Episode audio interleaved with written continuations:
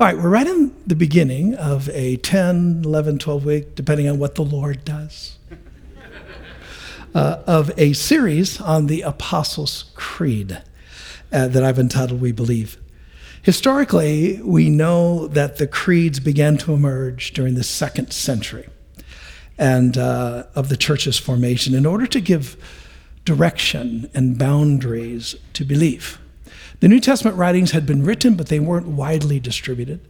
And it isn't actually until 367, which is almost 400 years after Jesus had raised from the dead and, and uh, gone into glory, that we actually have a final list. So the churches of the New Testament and the Old Testament, which ones we would actually use and determine as canon, the church finally landed on the list. Um, that they would say this is where we draw our doctrine from, and et cetera, et cetera. So in those early days, they were kind of trying to formulate ideas about how can we make sure we're we're not going off the deep end, going off the rails, and stay true to the apostolic teaching, et cetera, et cetera. And so the Apostles' Creed was kind of a first step in that direction. The Apostles' Creed was used first as a baptismal vow. It was like a marriage vow. Uh, we talked about this last week, how they would come and as they were baptized, they would say, Do you believe? And they say, I believe, that kind of thing. And over time, the I believe in God the Father Almighty became a declaration within the service as we believe. And the implications of moving from I to we are enormous, and uh, which is what we're going to focus on this morning. This idea of why do we say, why did we switch from I to we? What are the, what are the implications theologically of saying we believe? Writer and theologian James Sanders reflects on the American church when he writes, quote, Many think of religion as a personal matter of concern, something between them as individuals and God, end quote. Though few of us would hold to the idea that community, being with each other, is inconsequential, um, our view of community is sort of haggard, in other words, weak, pale. And our unity is much more, the unity we have in mind when we think about being involved with each other is, is really what would be called philosophically an aggregate unity. Um, uh, more than anything else. Aggregate unity means uh, there's a bunch of the same things, like these are solo cups. So an aggregate unity is here's a cup, here's a cup, all these different cups, but we put them together, and when we put them together, we have unity, right? They're in unity, okay? The problem is, is that unity doesn't really add anything to the individual cup. The cup is a cup before it gets into the unity. And after it gets into the unity, it's still a cup. It's a solo cup. It's a bunch of solo cups. Right? Okay. This is deep stuff, I get it.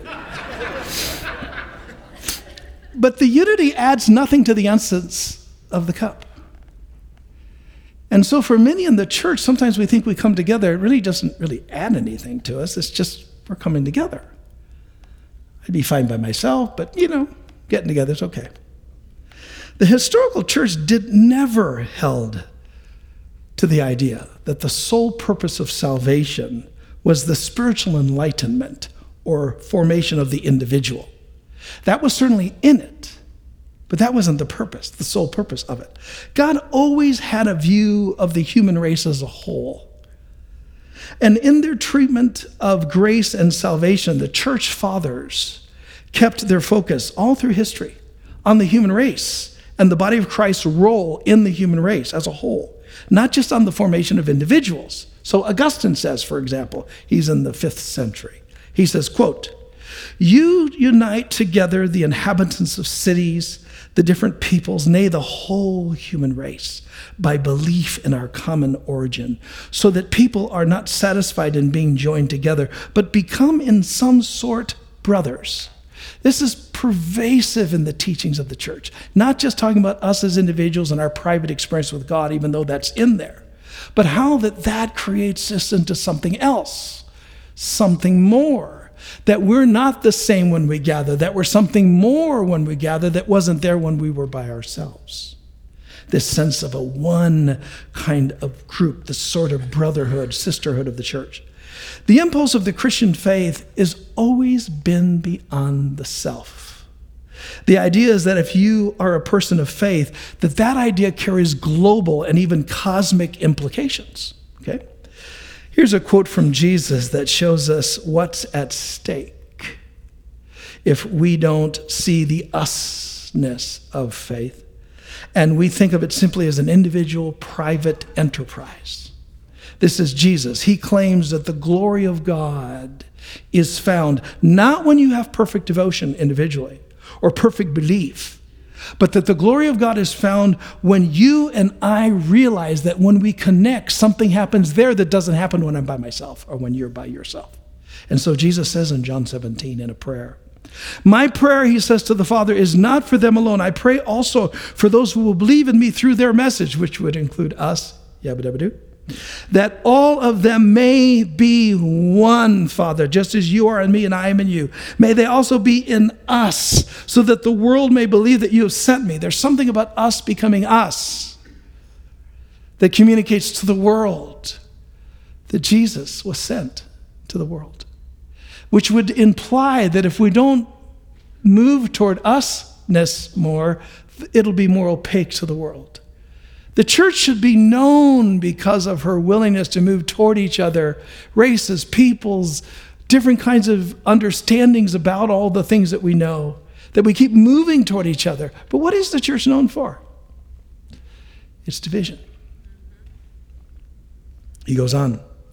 I have given them the glory that you gave me. Why? Why has he given them? Why did Jesus give us glory? So that they may be one. The Latin phrase is ut unum sint. It means that we would be one, that somehow we wouldn't look at ourselves and think, I'm alone enough, but I am one with the others. That somehow I become part of something that's bigger than me and I can't be separated from the others.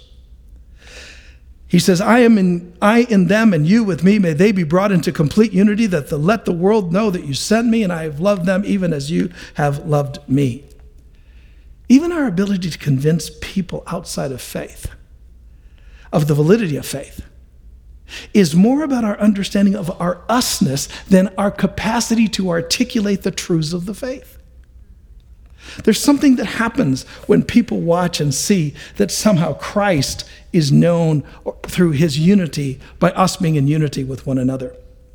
This means that Christians need others in order to be Christian. That it's not a solo enterprise. The gospel is actually obsessed, the New Testament is obsessed with us being connected with each other, that we are not solo cups.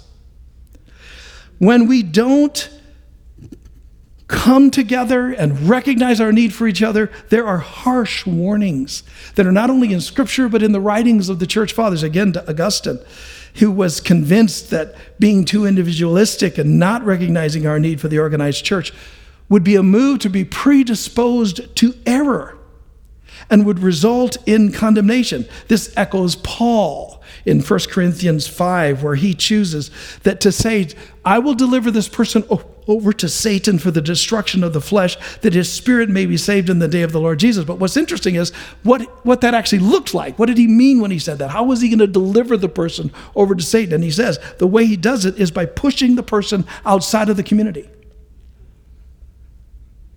He's no longer allowed to stay in the group. And it's that precise pushing them out is actually placing them in Satan's hands.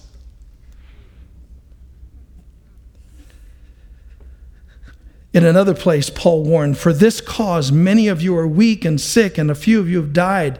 He says, he says For we have not discerned ourselves. If, for, if we would not discern ourselves, we will be judged. He's speaking about discerning the Lord's body, the church, and our place in it. And he's saying, Because some people don't think about their place in the church, they think it's a solo thing. You remember 1 Corinthians, some say, I'm Apollos, I'm of this, I'm of that, I'm of Christ. And they were all separated in, in, in divisions. And Paul said, Don't you realize how carnal that is, how upside down that is, how wrong that is? How we respond to the church of Christ is no small matter. It's not that God can't operate outside the institutional church, He certainly can, and He does. But all Christ's followers should willingly be incorporated into the life of a church. Um, we're only whole when we're a part of a whole. You can't be whole by yourself. Saint Hippolytus wrote, quote, anxious that all should be saved. The Son of God calls on every one of us to make up in holiness one single perfect human, end quote. See, we're supposed to come together, that somehow perfection can't be understood unless we do it together. This is why the biblical images of the church are things like a building. It's not pieces of a building like a brick that makes a building, it's all of it together that makes the building. Or uh, being one flock, right? Or a family or marriage. These are all analogies used for the church. A body, right? Where there's fingers and toes and eyes and mouth and ears, etc. It's not that the mouth is the body. It's part of the body. It's not that an ear is the body, it's part of the body. These images are where each piece needs the whole in order to be that. Or there's something wrong. I have eight grandkids, five of whom are girls, very, very precious.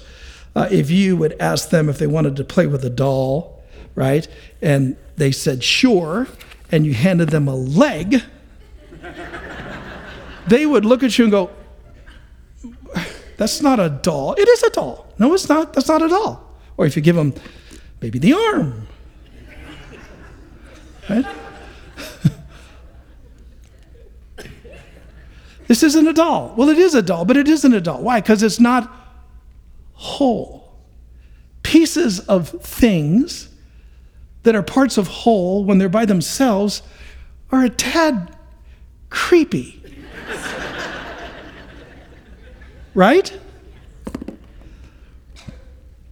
Whenever something that is intended to be whole is diffused, it constitutes a mark of evil, according to Christian writers through history.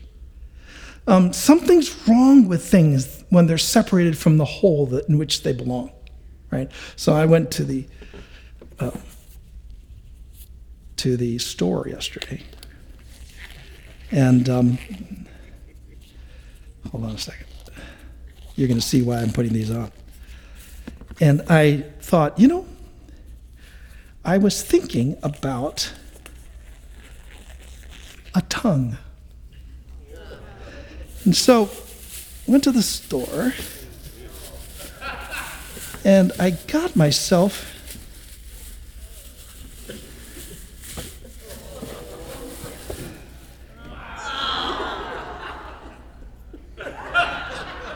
This part's further in. This is a cow tongue. Now, I'd happily let one of you girls take this home in your purse, feed it to your family in a little bit. But why is this so nasty?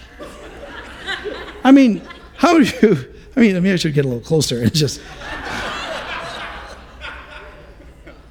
a cow tongue, right? Why does that kind of freak us out a little bit? Right? I mean, I've never walked up to a cow and goes, you've never heard anybody walk up to a cow and go, oh my gosh, it has a tongue. There's a tongue in that thing. You'd never get freaked out by a tongue inside a cow. But you pull the tongue out of the cow, and it got the nest. Why? Because it's not contextualized. It's not part of the whole. It's taken out as separate to the whole. I'm preaching in tongue right now.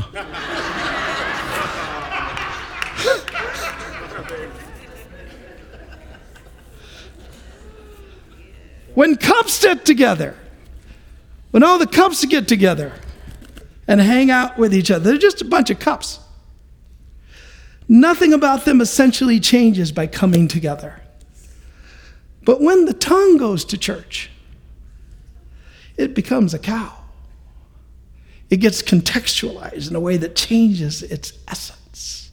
It becomes something more than a tongue, it becomes a cow. Right? That's how the church works.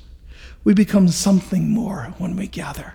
Some of us are an eye, an ear, a foot. Some of us are a tongue in the church, a mouth, as Paul says. We're all parts of the body. But to be separate and alone puts us in the creepy category.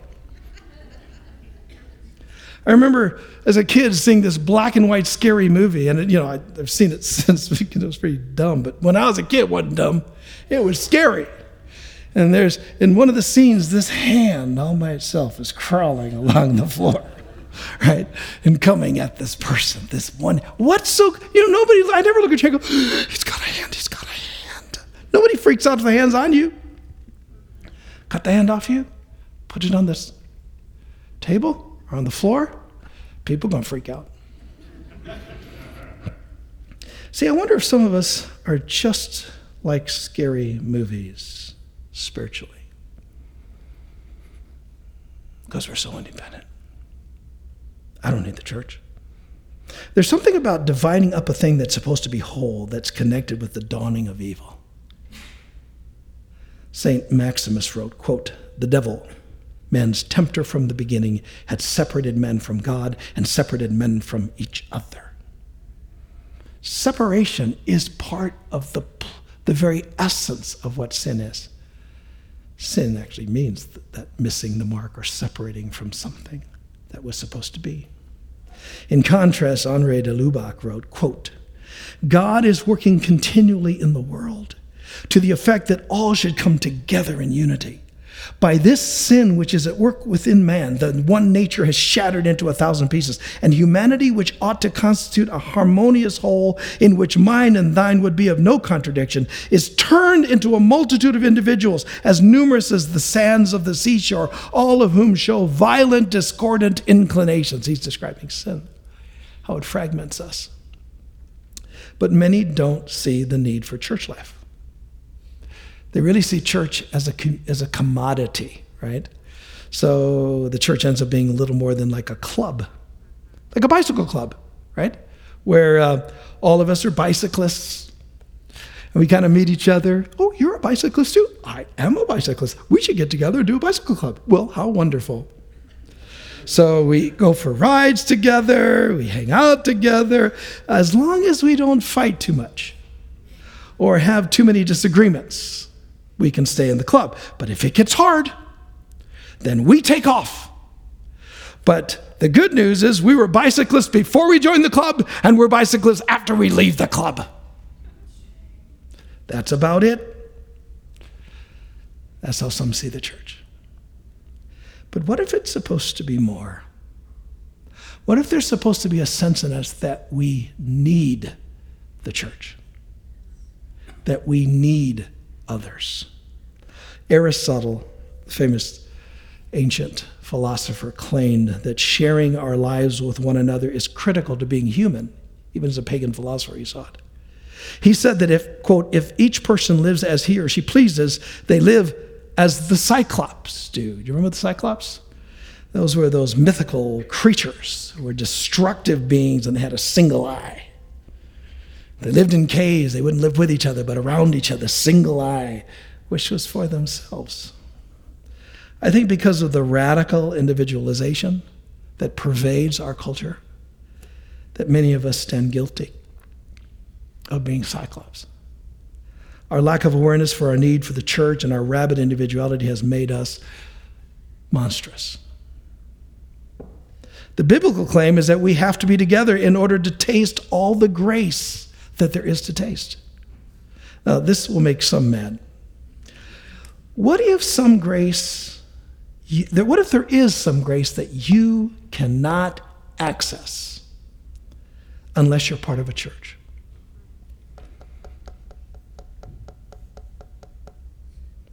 From our gospel reading today, Matthew 18. For where two or three come together in my name, there am I with them. Now, you know other texts. God's always with us.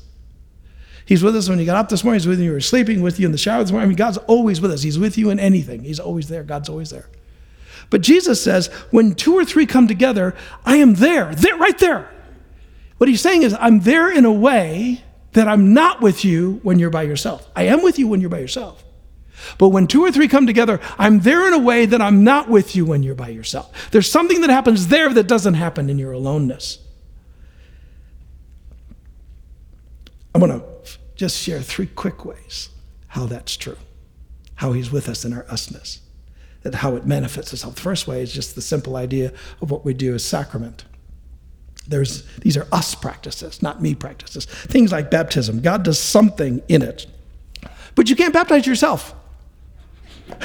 You know, you don't go, okay, oh, in the name of, you know, in the name of the, you don't baptize yourself. You need another to baptize you, right? Uh, laying on of hands is a sacrament. And when you lay hands on someone, you, you, don't, you don't lay hands on yourself. Marriage. God does something when a couple marries. You, you, you can't marry yourself. I know some of you want to. But you can't marry yourself. It's an usness thing. It's an us thing. And God's there in that us, we're, and, and in a way that's, when you're by yourself, it's not there. It touches yourself, but it's not, it's more than yourself. The Eucharist. Technically, God does something when we pray over together as a community over that bread and over that cup. It becomes the bread of heaven, the cup of salvation. And that, that's not something we're supposed to do by ourselves. I know many people in some circles do it privately, but it was never intended to be private devotion ordination of ministers. That's, that's, a, that's a, God does something in that, but you can't ordain yourself, right? These are the things. We need these modalities so that His presence comes to us that's not available to us in any other way privately. That's just one example. Another uh, uh, example of this, well, let me say this before I say that. Every time we gather to worship and we sing and we do all the things that we do, there's something that happens in our midst that doesn't happen when you're by yourself, even if you have a good tape or good music, you know, good music on the CD or something. The goal of the church, listen to me, tape, listen to that. Good. I'm a Luddite. CD, do we even have CDs anymore? If you put it on your eight track.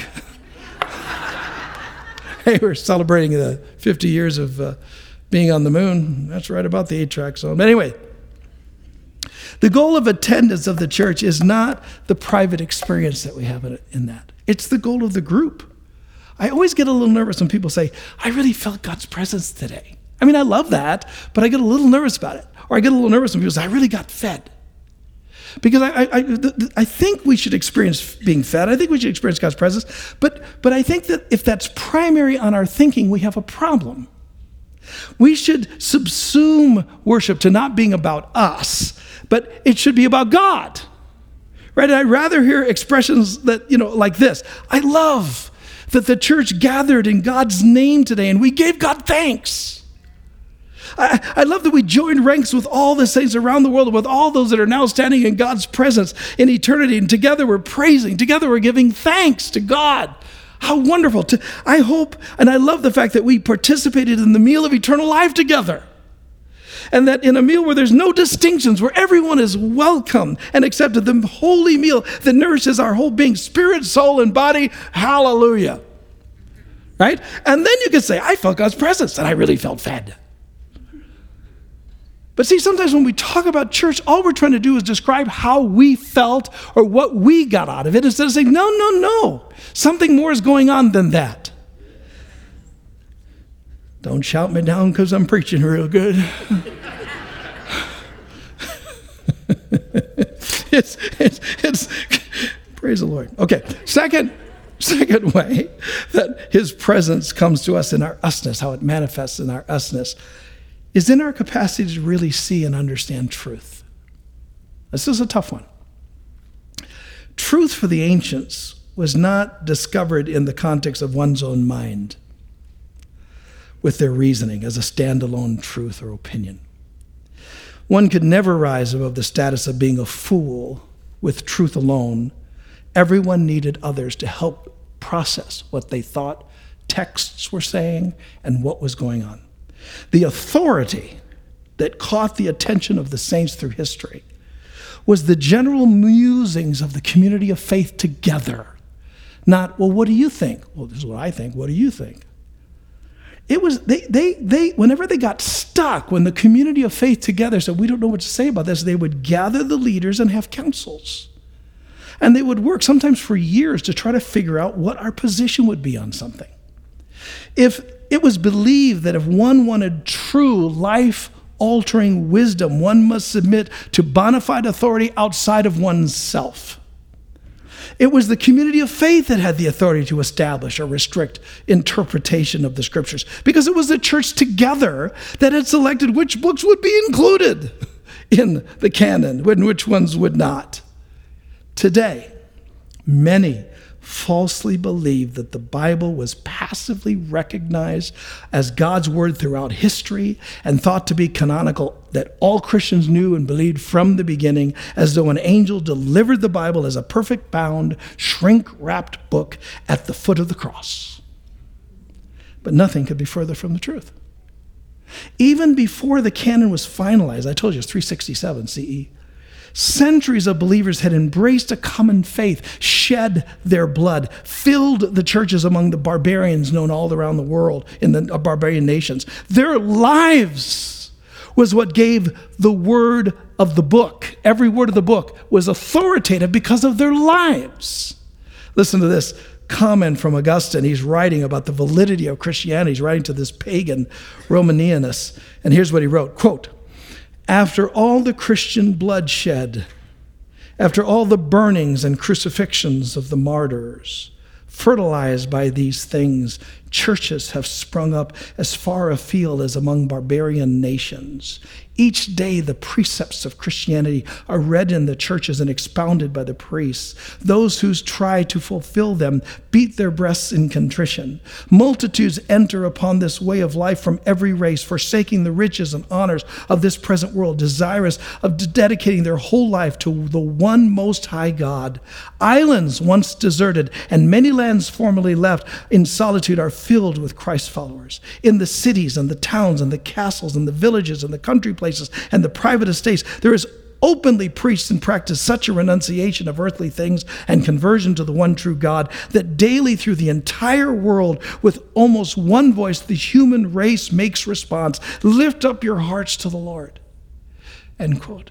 He's certainly talking about the precepts of the church, but notice what he's saying carries its authority is the willingness of the church to live a certain way the gathering and the commitment and the, the willingness to forsake other things that people grab onto. The validity of Christianity is seen in the life of the people within the church, not just the claims of a book. Though the authority of God worked through both the book and the church, there's no, no question about that. But church leaders, it was the miracle of the church herself that gave the message of the gospel and the Christian faith credence. Christianity may have been a sacred book, but the book did not spring out of a vacuum. The authority of the believing community was antecedent and guaranteed the authority of the book. It was before that. The church lived for centuries before the book was finally fully decided upon. The written text, like the church, was only an instrument of divine authority. Both the church and sacred scripture were active agents of the revelation of God. So here's my question Do you just look at the book? How do the people of God around you and the history of the church speak to you?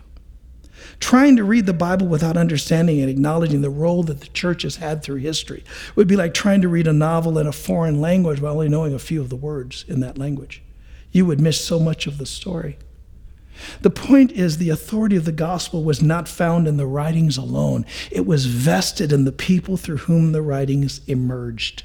And it wasn't until the 16th century, think about that, 1500 years passed, that believers began to claim that there was no authority necessary to govern the Christian life and devotion other than just the Word of God, the Bible. Here, Scripture took on a whole new role as the final authority. And as the Reformation marched forward, some radicalized sola scriptura to mean that each individual rational reader could use Scripture to interpret it. It was thought of it as, as itself as being self authenticating, which meant that it was sufficient in itself to final authority for any Christian to take it, read it, and say, I understand it. There was no need for the community of faith, no need for the communion of saints. And worst of all, personal opinion began to rule in the pulpits and the pews of the churches. Now, let me stop preaching and just whine a little bit about this. I want to whine about opinions. When I was younger, I had all kinds of opinions. And they mattered because they were mine.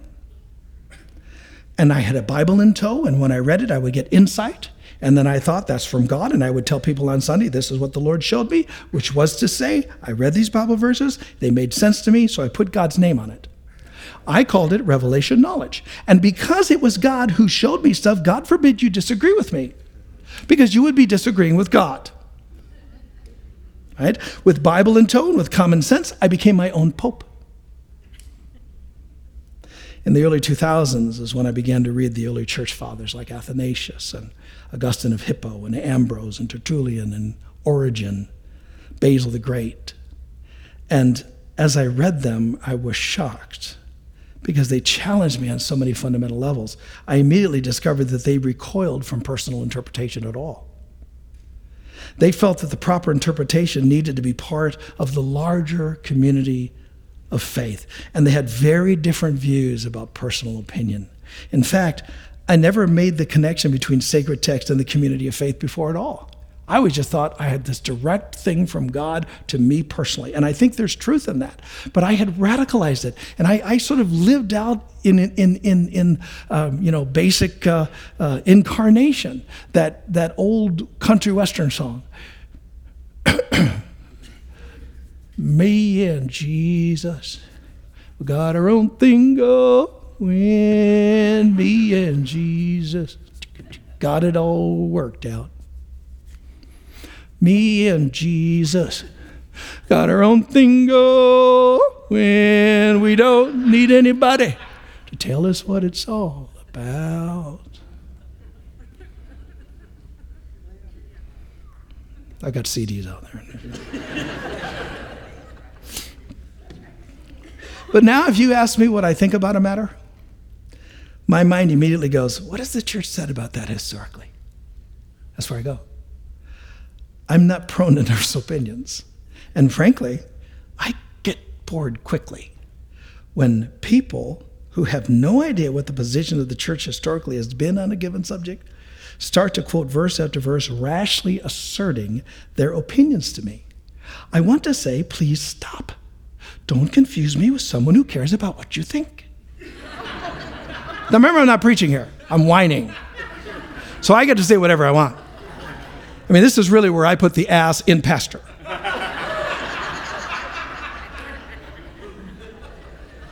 I mean, donkey. I was King James quoting there. I, was, I do love the King James Version.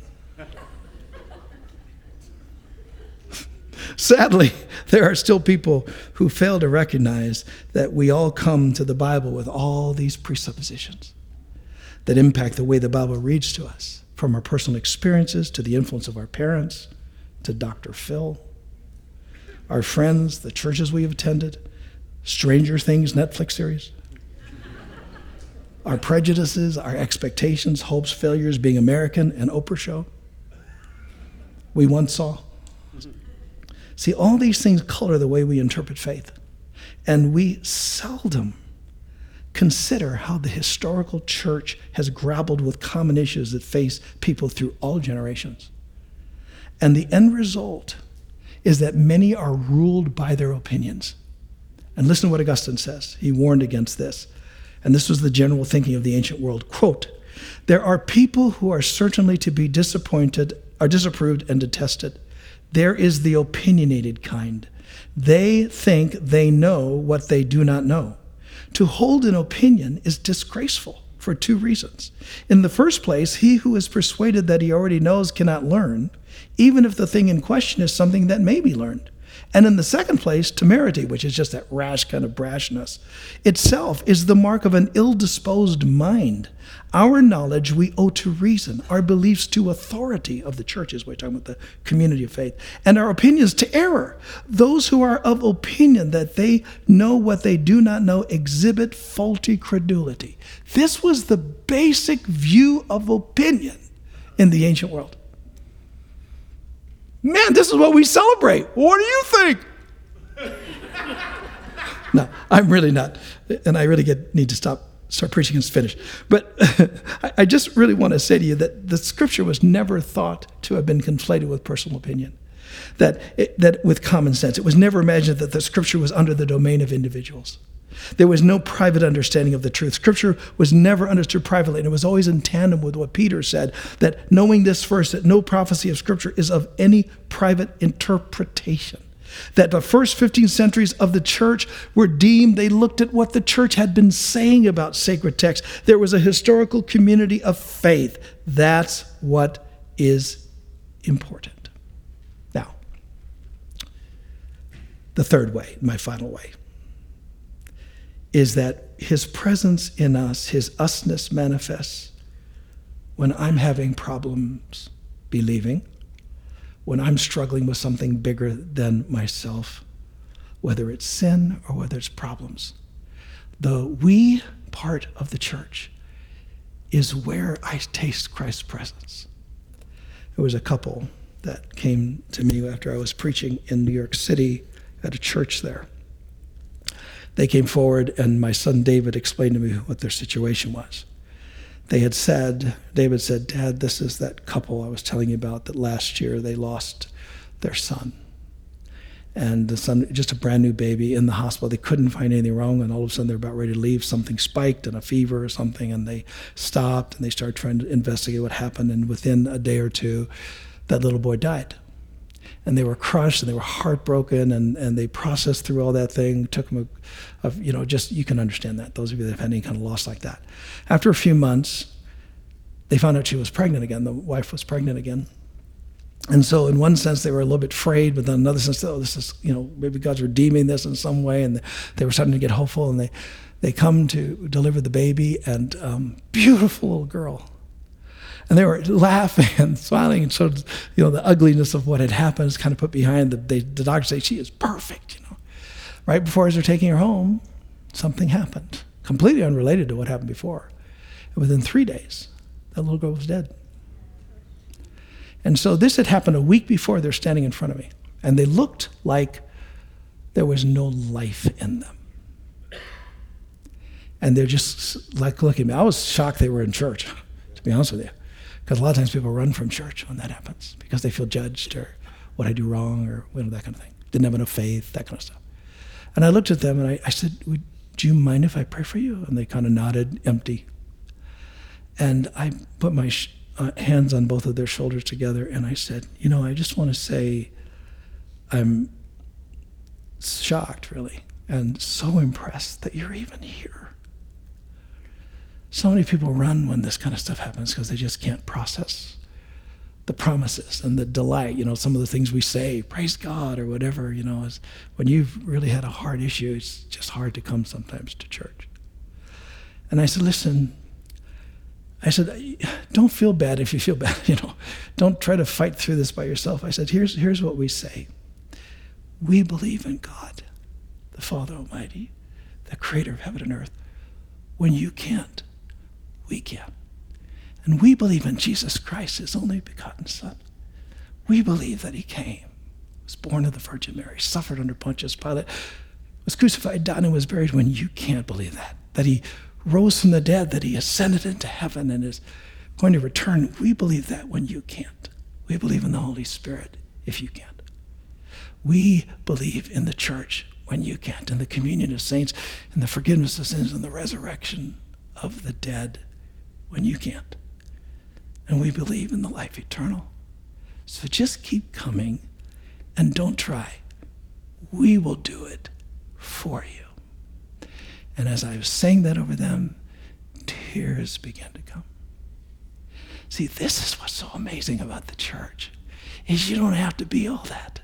You can be a toad because you are a toad when you're struggling, when you can't seem to get victory, when some kind of sin is overtaking you, when there's an illness that doesn't seem to break, or you're dying, or whatever, whatever's going on, this is the place to be. And because it's the usness of this space where Christ will be with you in ways that he won't be if you run off by yourself.